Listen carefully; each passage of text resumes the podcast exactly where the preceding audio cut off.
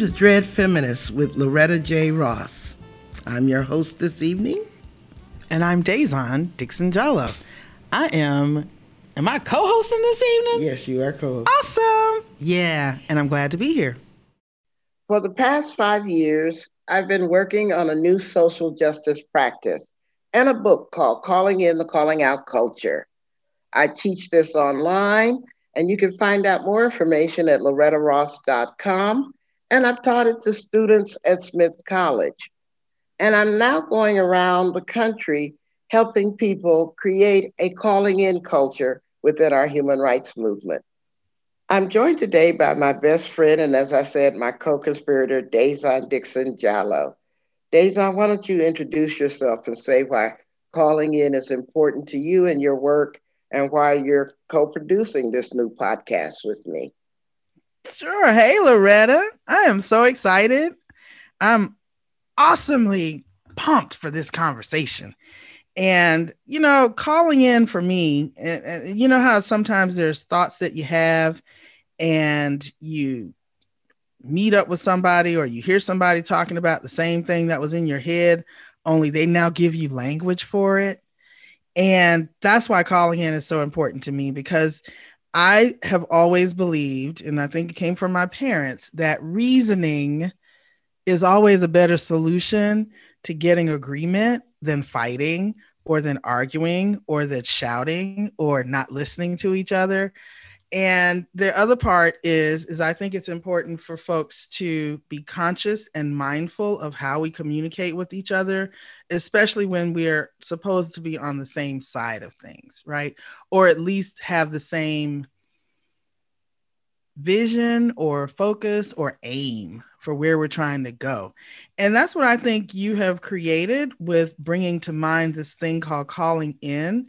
Because as wonderful and easy and comfortable it might be to call somebody out or to show your anger or to uh, disrupt something that we don't agree with, it doesn't always change things. It usually pushes people further back, less likely to engage, or even give them more reason to keep coming for you even harder when that was not your aim in the first place with the calling out. So this is why calling in is important for me because I think it's a new way. It's a not even a new way, but it's a more organized way and a it has language to it and a process to it now that I think will actually strengthen our movement building. Well, thank you for that. I know that I've been the subject of being called out, like when I signed this letter in Harper's Magazine saying that the call out culture has gone too far, and a lot of leftist professors and media people were getting called out or canceled or fired. And because other people on the right also signed this letter, co signed the letter, then I got called out for being in the company of people who agreed that the call out culture had gone too far. So I thought it was a bit ironic that people would criticize a letter calling out the calling out culture. Mm-hmm. There was no sense of irony. And they even said, Oh, Loretta, you must be pampering those privileged white men on the Upper East Side of New York who aren't in danger of being canceled. And of course, not being a New Yorker, I didn't even know what the Upper East Side of New York meant and what the caller out was saying. But basically, I'm like, wait a minute, I've been a radical Black feminist activist for 50 years. I think my reputation can stand being looped together with J.K. Rowling's and whoever these privileged, pampered Upper East Side men you're talking about. I'm fighting for the human right for everybody to be heard, but also not for people to use their free speech rights as a weapon to punch down on people who are more vulnerable than them. And so this is why I'm excited. Now, I want to get to today's Dred Feminist question, but before that, I want to talk a little bit about what Dred Feminist is. This is a brand that I created about five or six years ago when I was noticing that the women's symbol, which of course is immediately recognizable by anybody who's a feminist like I am, had never been dreaded the girl didn't have any dreadlocks. And I was like, well, I can do that. So I started doodling and drawing some dreadlocks on it. And I said, well, that would be a neat kind of brand to embrace for myself. But I also wanted to spell it not D R E A D, but D R E D in tribute and honor of Dred Scott, you know, the famous Supreme Court decision that built in Jim Crow segregation and this whole three fifths of a human thing. And so Dred Feminist is my brand. I am so loving how you talked about that personal experience of coming to calling in and and the whole thing about calling out because I'm an old act upper. You know, I'm an alumna from those days of that was the only way we knew how to affect change in the AIDS movement. And and after a while it gets old and it gets ineffective and it also changes the meaning of it when when white men are calling out high level leadership versus when black women or black gay men or black lesbians are calling out leadership right? It doesn't have the same results and it doesn't even come with the same kind of safety that it even comes for comes with for white men. So that's that i want to thank you for. Now the first thing people should always know about me is that i work hard so I can play harder, right? And I love that when you do your coursework, you always remember to remind all of us that as hard as this work is and as uncomfortable and difficult it is, we also have to remember to have joy and to find our joy and to revel in that joy in some ways. And I'm very intentional about my joy. I even say, you know, uh, people ask me, well, how are you doing? And my answer is, well, I'm going to be happy despite the bullshit. And what I mean by that is happiness is a choice. And I'm going to choose to find a way to be all right with it, even when it's not okay. And that's what I mean. So if that means that I've got to laugh, if that means I've got to turn up, if that means I need some loud music and some dancing, if that means I need to, you know, have my bourbon and a couple of shots with nothing else in it or other things that are going to alter my mood and my mind that I want to have that opportunity and to talk about some of those same issues but in a much more relaxed unpressurized way that still has meaning and that still has impact.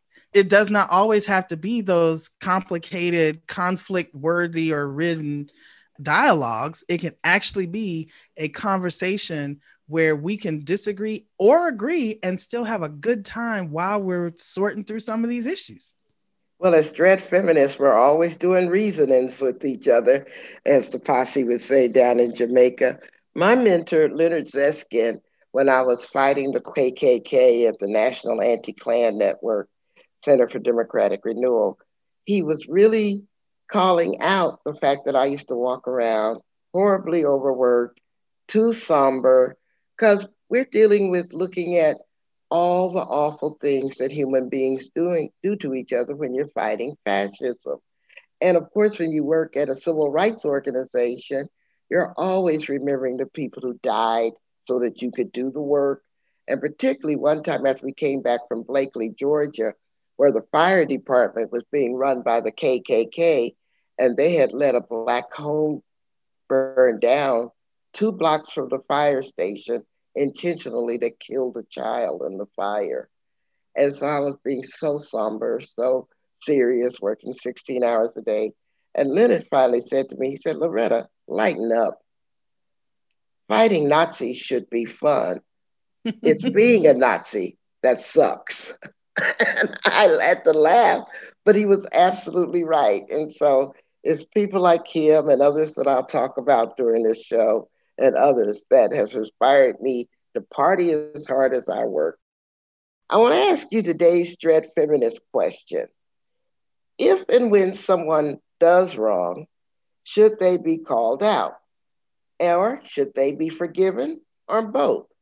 Now, I'm thinking of The Cosby Show because if it was on now, I'd probably be watching it. Would you watch it? What's your reaction to that question, Dazon? First of all, it's a really good and somewhat difficult question because I am, you know, born in the mid early 60s. And so I grew up on a lot of just like so many people grew up on a whole lot of exposure to Bill Cosby's comedy.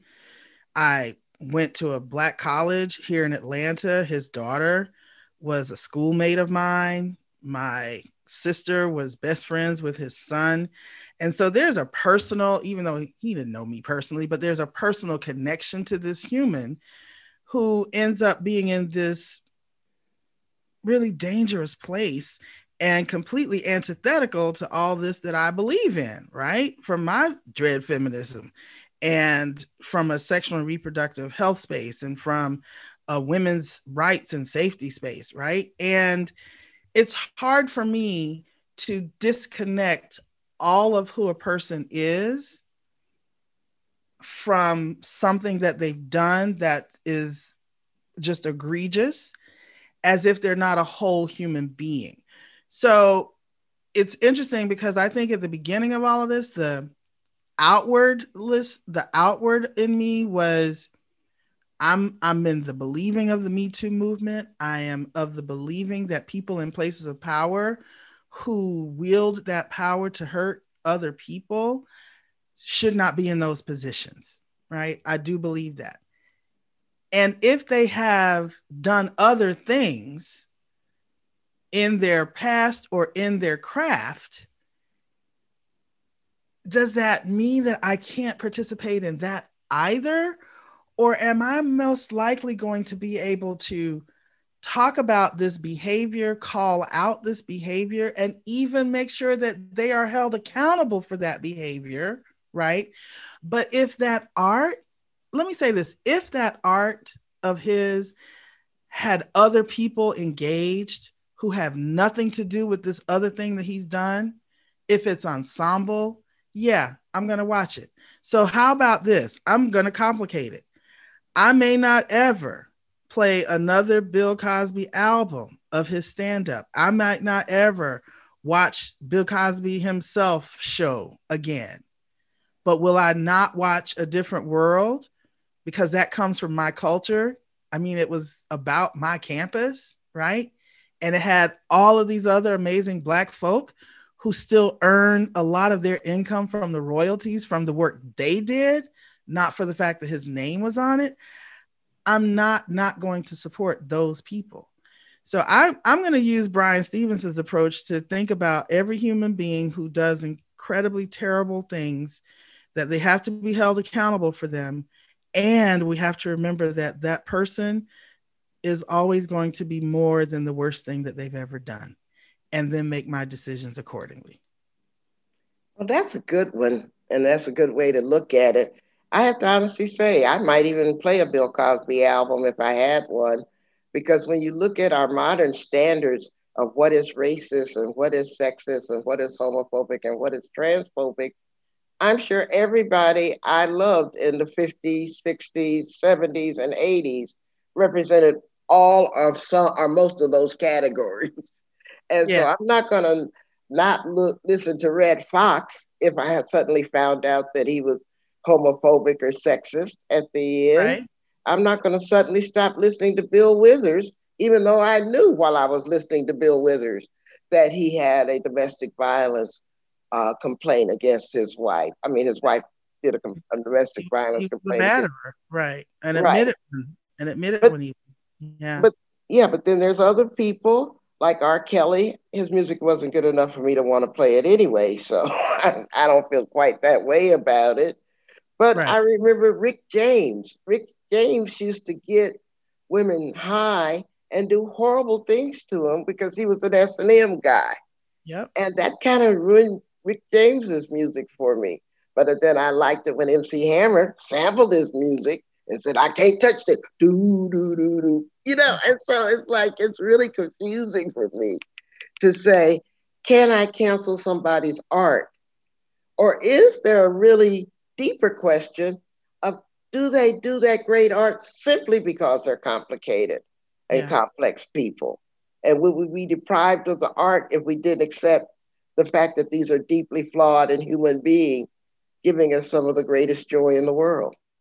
And can we also forgive ourselves for being a little complicated, right? So let me come back around and say another reason, which is probably more powerful than this particular reason, is that I probably enjoyed, for example, Cosby's humor when I was a kid, and everything I listened to was curated by my parents or censored by my parents. So it had to be clean, right?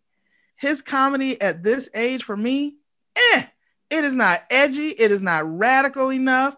It ain't even got no cussing in it.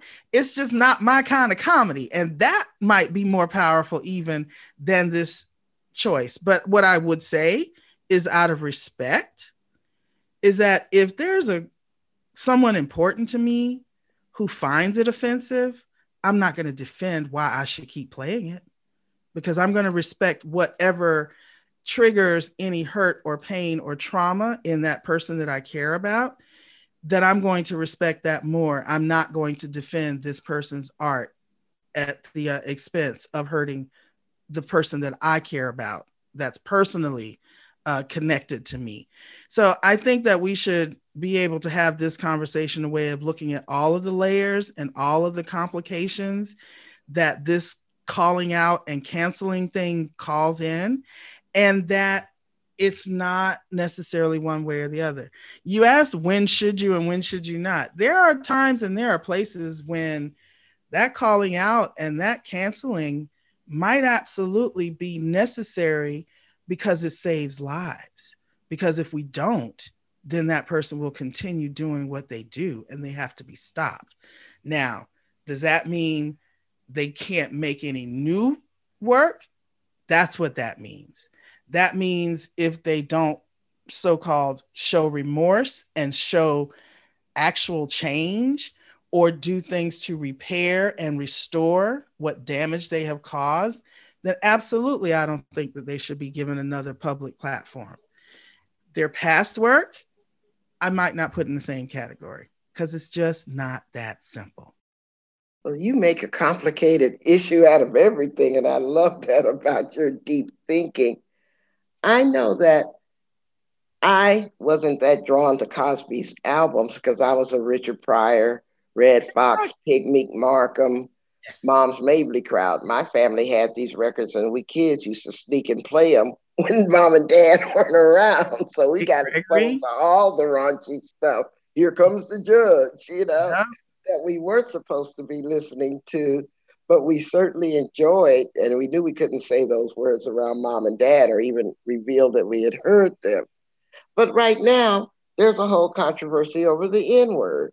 And of course, if you listen to anything that Richard Pryor said, you're going to encounter the N word. But his daughter, interestingly, Elizabeth Pryor, is saying that we should cancel the N word, even though that's one of the hallmarks and signatures of her father's comedy.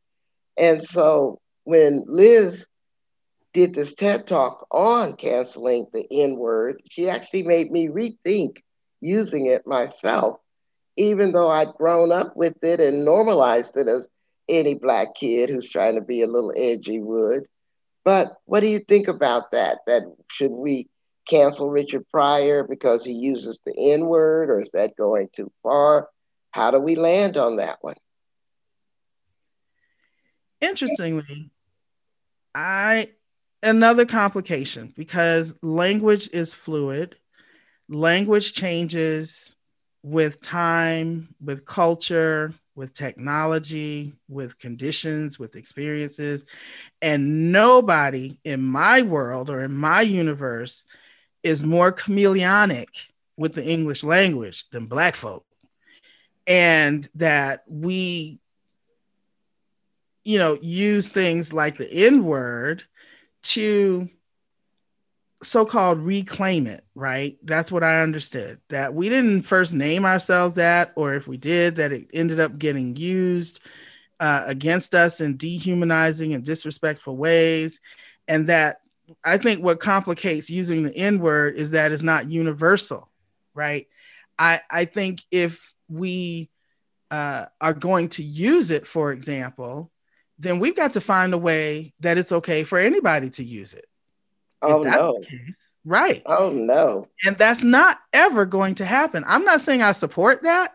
I'm just saying if we're looking at equal justice, if we're looking at equity in the real sense of it, right? At some point, if we say this is okay for us, then that means it's okay for us. That means it's okay for us to say it. It's okay for us to hear it. It's okay for us to hear it from anyone. Otherwise, it's either okay or not okay. I, I am not. Uh-uh, I can't I, go there. I, I understand that. I'm not saying I agree with it. I'm saying it's a question. It's a complication for me.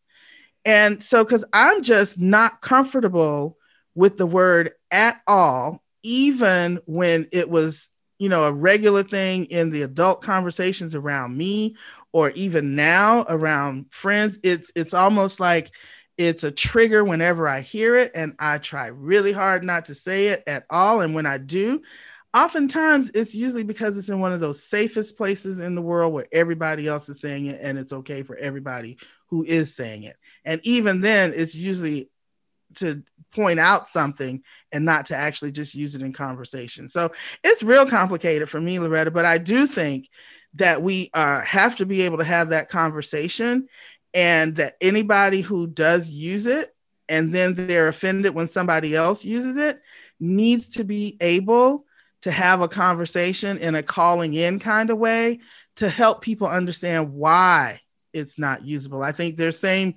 words like the B word or the C word or the P word, which are all things that sit uncomfortably with some people and for other people it's a n- normal part of the nomenclature it's in our music it's in our conversations it's in the beauty shop barbershop nail shop talk it's everywhere but i wouldn't participate in that or use those words See, I think that every group, particularly groups that have been marginalized and oppressed, has mm-hmm. a self deprecating way to talk about themselves. Yes. Because I have Jewish friends and they have words that they use amongst themselves. And I don't know how they react to those words, but I know as a non Jewish person, I would never use those words. Mm-hmm. But I'm okay with them using them for themselves and wouldn't ever want to appropriate that word just because I feel like I'm getting cheated out of, of out of the use of a word that in my mouth would not be the same, could actually be wounding. I have a lot of friends that have these in-group ways. All my queer friends call each other a whole bunch of names that I wouldn't use because I'm not in the queer community. I'm an ally to the queer community. And if you want to really get lit, let's go talk about all the different ways trans people talk about themselves. and I'm like, okay, I'm glad to know that y'all have a secret language that I don't need to participate in because yeah. I like the way Ta-Nehisi Coates puts it. He says that it's not a question of whether you want to use that word. The question is, why would you want to use it? Yeah. Right. What is it achieving for you to use that word and we can never ignore power disparities. So saying the N word out of the mouth of a Black person is totally different, even if the most white Wigger person in the world, because we call them Wiggers because they always want to adopt Black mm. culture and, mm. and, and live life as if they were born to the wrong mother or something. But if they choose to use it, it has a different impact, it has a different effect. And so the real question isn't the word itself, but what's in your heart making you want to use that word?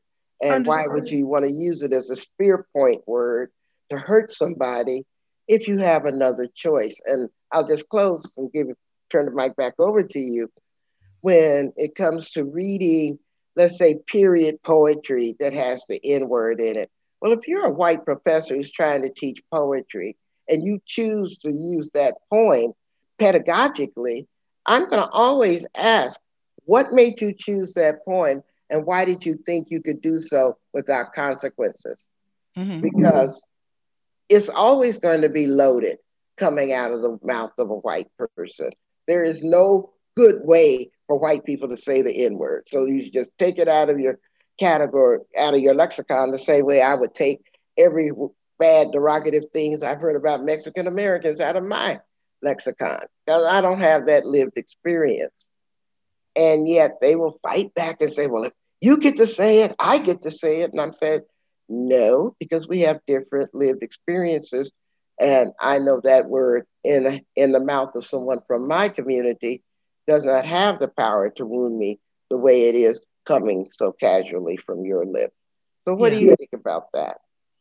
So, I absolutely hear you, and I could probably be changed of mind with this one exception. And it's a question more than a, a, a conclusion, and that is Is there a distinction between using that kind of self deprecating language or nomenclature that was created by us for us versus the origin of something that comes from someplace that was so negative and dehumanizing and and denigrating and hurtful. And then we have appropriated it for our own use or power or to disempower the word or whatever. I understand all of that argument but in some ways if it's a word that the origin of it comes from that hurtful, hateful place versus something that we created or come up with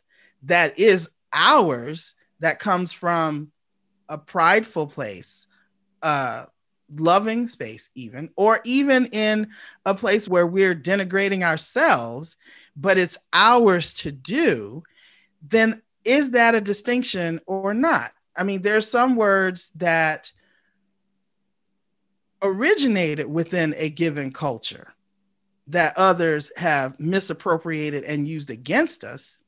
And then there are things that have been created and used against us that we then adopt and appropriate so that it doesn't have the same impact for pain.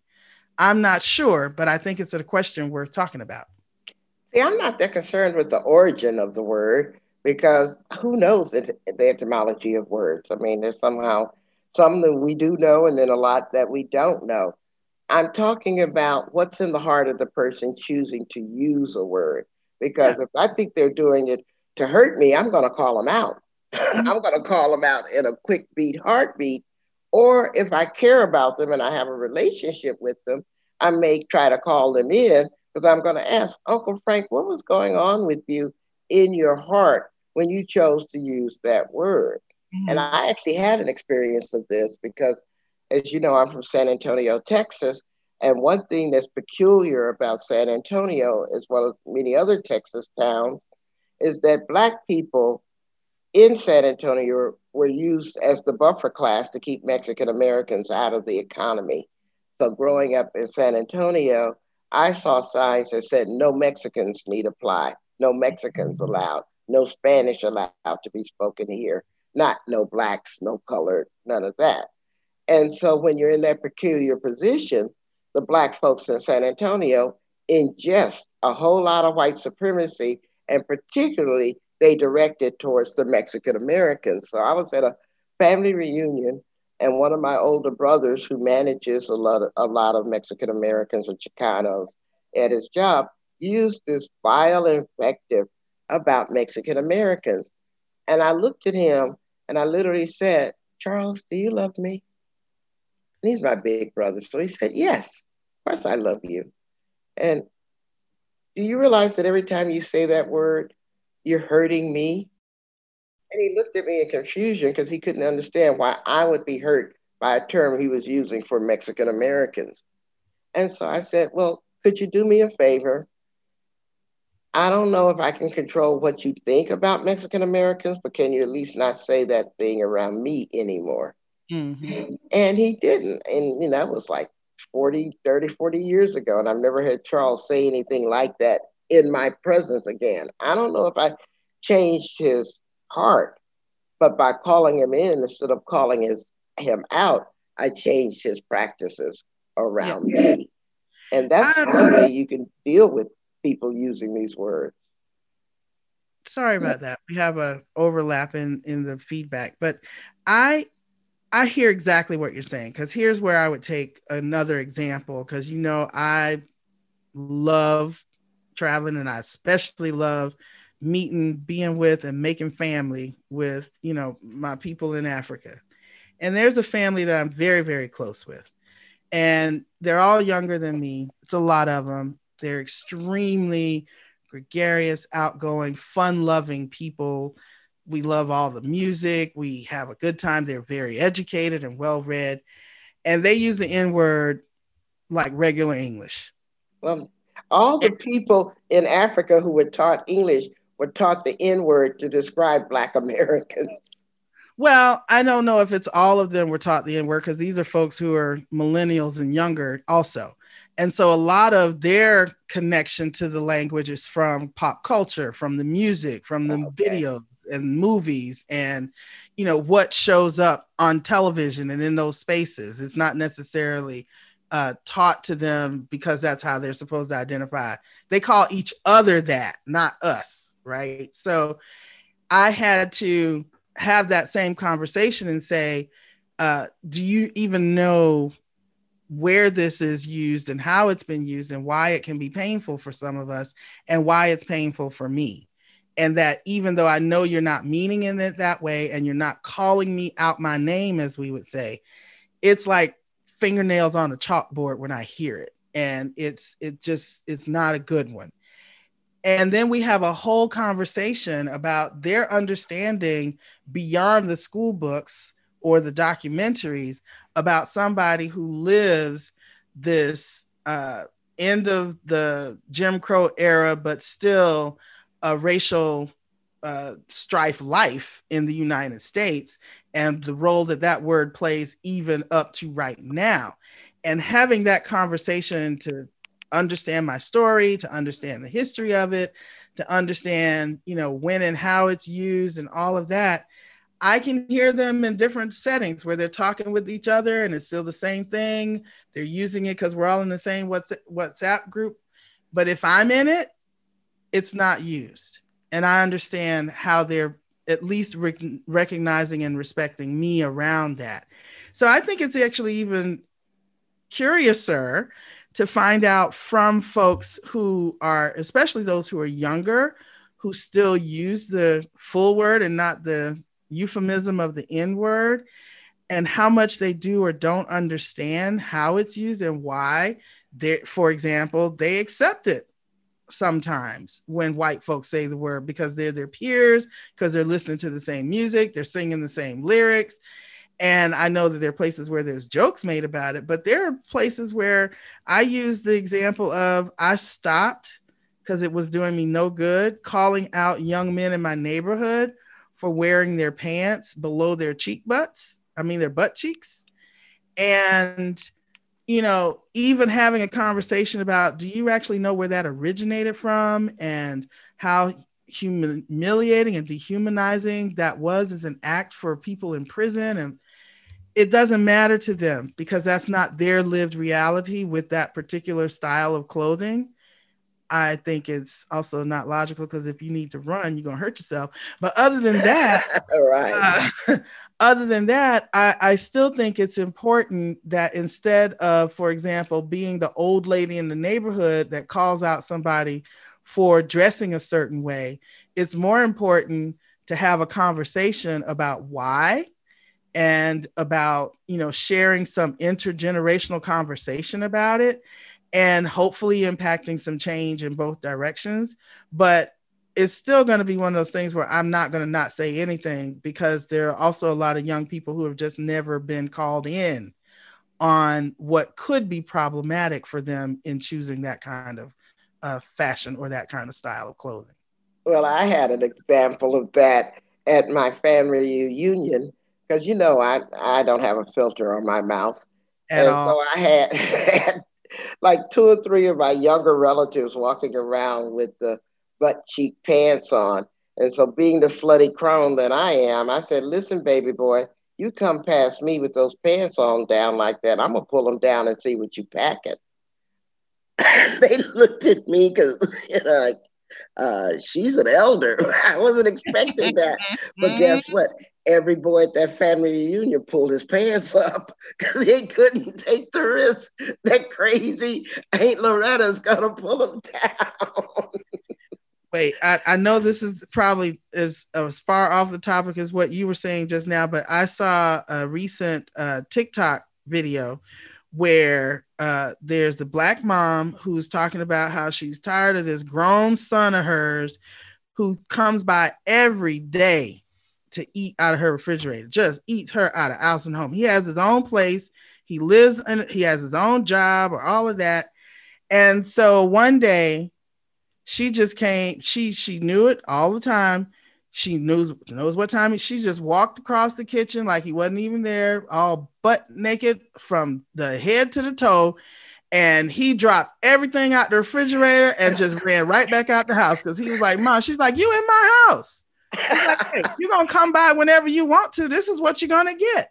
So I do think that there's something to be said in in your approach, which cuts across that uh, line of respectability that they were just disarmed by, right? And I loved it. I cause she sure disarmed that kid. He probably never came back without calling her and making an appointment and or saying, Can I take you to lunch or dinner, ma?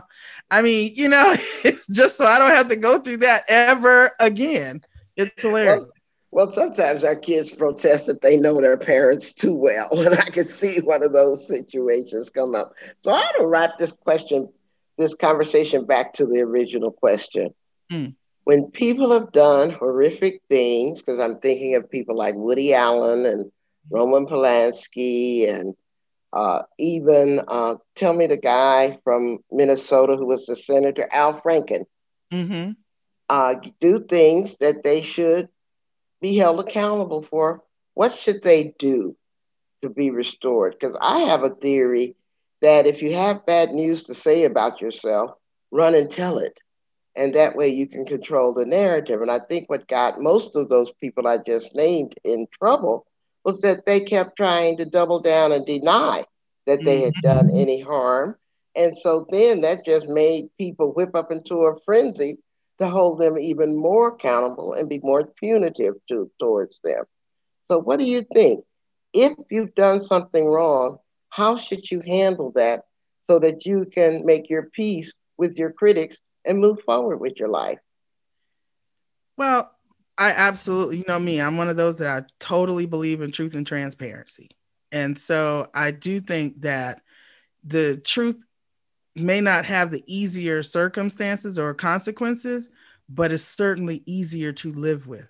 And so I I truly believe that I'm like you. That first, and it's not even a matter of getting out in front of the story for you know damage control or for reputation's sake, but it is actually about grace, gratitude, and forgiveness, right? It's really about being honest enough to hold and stand in your own a truth in your own experiences and your own failings and your own flaws and then being able to be willing to be held accountable for it. So you got to be you got to have that first and foremost.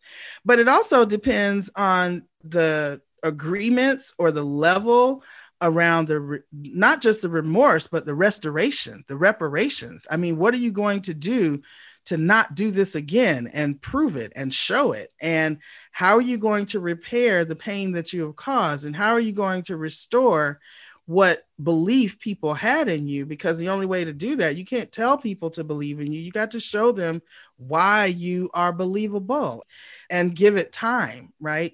I have a I have a deep feeling that a lot of these people who actually have been canceled, who are aside from breaking the law, who have not yet been able to do justice because now if you're breaking the law and you're violating someone's rights or creating pain then that accountability factor is real important.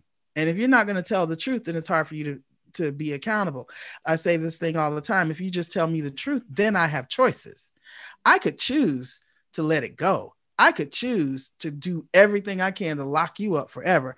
I could choose to ask you to step down from your position. I could choose to ask you to redo that programming and have a message in it that actually saves people like me and not hurts people like me.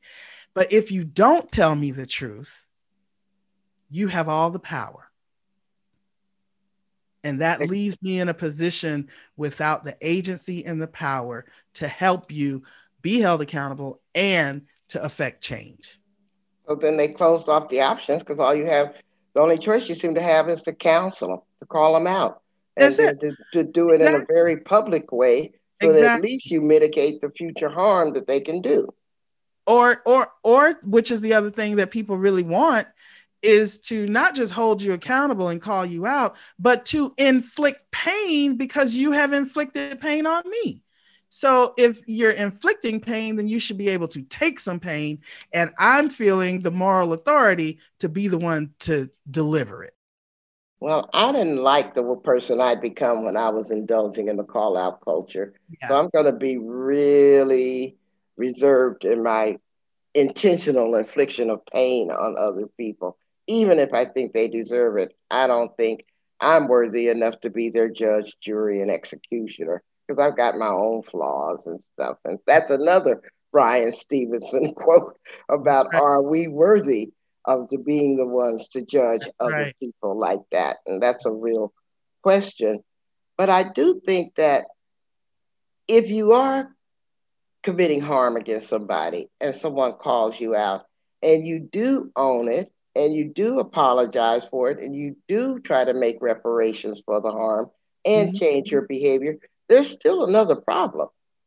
No matter how sincerely you apologize, even the attempt to apologize may be read as insincere. That's even true.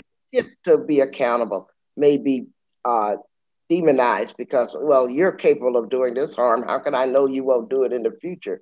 How can I know you're not just playing us? that you're just trying to get away with something or cover it up with your radical language and the fact that you know the five steps of making a good apology. I mean, there is a lot of ambiguity in Absolutely. how we deal with the calling in and the calling out culture. But I think the main thing to remember is that the people we're calling out are as complicated as we are. And we're going to have to learn a lot more about what forgiveness and grace looks like so that mm-hmm. they don't leave their dirty fingerprints on our souls because we let them have the power to hurt us and to mm-hmm. really keep a, keep keep our minds engaged with what they did because I don't like walking around like a victim looking for the next place I'm gonna get hurt at. That just doesn't work for me.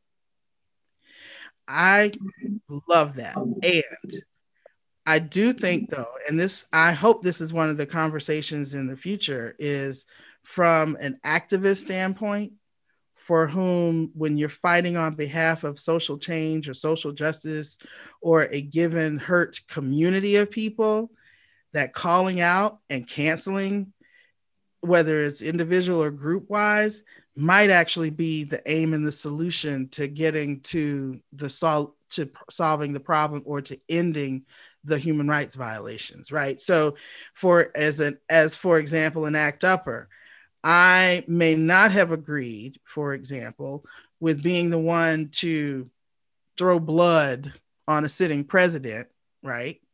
Because of how we feel about their inability to engage in the addressing the HIV crisis at that time, which was at the height of people dying within, you know, six days to six weeks of a diagnosis, with nobody showing, you know, national concern for those folks. And in that instance, yeah, I think the calling out is appropriate especially because it's about a people who are making decisions about other people's lives or ignoring those decisions and using their power to not help.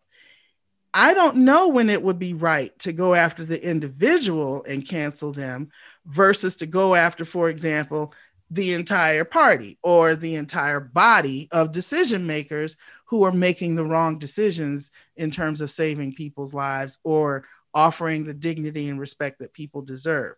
I think it's absolutely appropriate to be calling out, for example, the behavior that's been going on around these elections and, and all of the falseness, all of the absolute uh, pathological inanity of the lawsuits and the, the false declarations of tampered with voting because we know that the effort itself is to disenfranchise the black vote.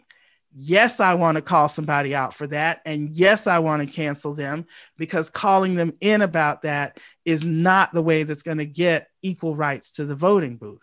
It just it hasn't worked and it isn't working now and if calling out is the way to get it to work right now and to cancel which means to vote out somebody or to get them removed from their job so that they're not able to continue destroying democracy i'm not sure that i want to be calling in right then. Calling out is what's going to draw attention to it. What do you think?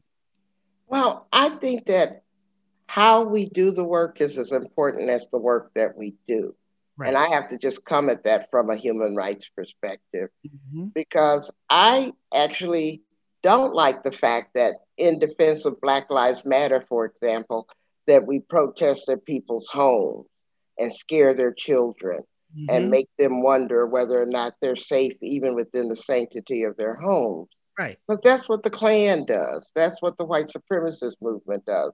And then when I saw the people, the pro Trump people, surrounding the homes armed of mm-hmm. the people who were election officials, then I was affirmed that that should not be one of our tactics because I don't ever want to resemble my enemy that closely. Right. Even if I'm doing it for the right reasons. But there's a lot of controversy because there's a voice that says in our movement, well, if if they're going to put children in cages on the border, why should they sleep safely and have their children sleep, sleep safely in their homes. Hmm. And so they have a more transactional tit for tat kind of way of seeing human rights and justice, where I'm more saying that no, we can't dishonor the framework. We can't violate people's human rights trying to protect human rights. But most people, particularly younger people, don't want to hear that fine tuned analysis about what tactics you choose. Mm-hmm. So there well, we are. I, I would close this with re- the memory, though, the fond memory of calling somebody out was when back, I think it was in around 1991, when ACT UP in protest of yet another, you know, racist, homophobic decision that uh, Senator Jesse Helms was involved in the late unlamented Jesse Helms. Act up, went to his house, covered his entire house with a condom. I would support that. Okay. Because so, it's a different, it was it was funny. It sent a different message. There were no children in the house to be suffocated. But I, I hear exactly what you're saying in terms of it's sort of like even when you're running for for office, it's like it's about me. I'm the only person putting myself out here. I'm the only person who is willing to be held accountable for the things and the positions I'm taking. My family, my children, my pets, my home, my personal stuff is off limits. I, I don't disagree with you on that one. Well, but I'll just I'm close by enjoying the condom on the house. I'm going to have to enjoy that. that does sound like a funny image. But I'm going to close by saying that in the 1990s, when I was monitoring hate groups, the Oklahoma City building had just been bombed by Timothy McVeigh. And so that meant I was in the media a lot. And my mom and dad always had an unlisted phone number, but that didn't stop someone from the Texas militia calling my mom and inviting her to a meeting of the Texas militia so that they could persuade my mom that they weren't a racist organization. I have to honestly say that sent a chill down my shoulder, down my back, because my mom and dad didn't sign up to do anti Klan fighting, only I had. And so when they brought that struggle to my family's home, that was a different thing because then they were threatening in not so subtle ways my family and their privacy. Now they didn't get the reaction that they thought they were going to get because my dad is a was a uh, retired military weapons specialist. And so once I told dad what has happened, he started populating the yard with Smith and Wesson signs saying, I dare you to come forward, because he was a member of the NR National Rifle Association too. But I still had to wonder where I drew the line. And that was one of the things that made me want to draw the line around taking it to people's homes and their private spaces, no matter whether it's funny, whether it's threatening or anything, I don't think it suits the dignity of the work that I want to do. But I need to close this show by first of all saying if you want to continue to listen to Dred Feminist please check out my website, lorettaross.com. That's lorettaross.com. As I said, I teach online cl- classes on calling in the calling out culture for $5 per lecture uh, with a sliding scale from 5 to $50.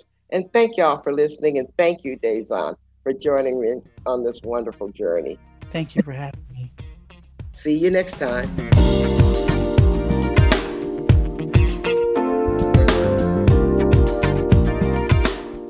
And you've been listening to Dred Feminist with Loretta J. Ross. I had a great time, and I hope you did too. I'm Dazon. Be sure to tune in next time. And in the meantime, you can follow Loretta at lorettajross.com and on all the socials.